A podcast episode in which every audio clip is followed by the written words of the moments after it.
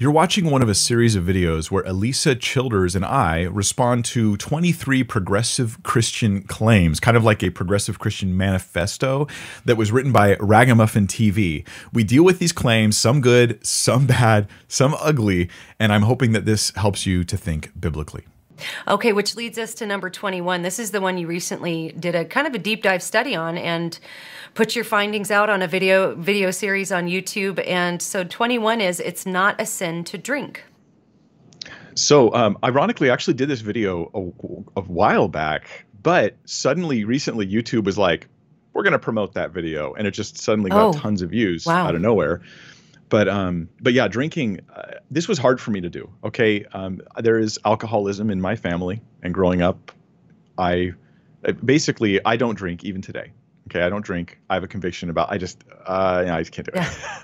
but when I did a real study of scripture to ask this question, I not only saw that it was permissible to drink, but I saw that drinking, and I'm being as honest as I can here, that drinking is a positive thing which God has given mankind to enjoy.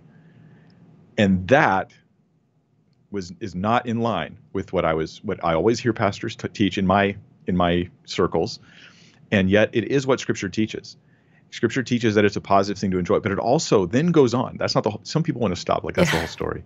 It then goes on to warn extreme warnings against the dangers of alcohol and its overuse of alcohol, either in drunkenness or in regular habitual drunkenness, that this is a horrible thing. It's destructive to lives, it's destructive to families.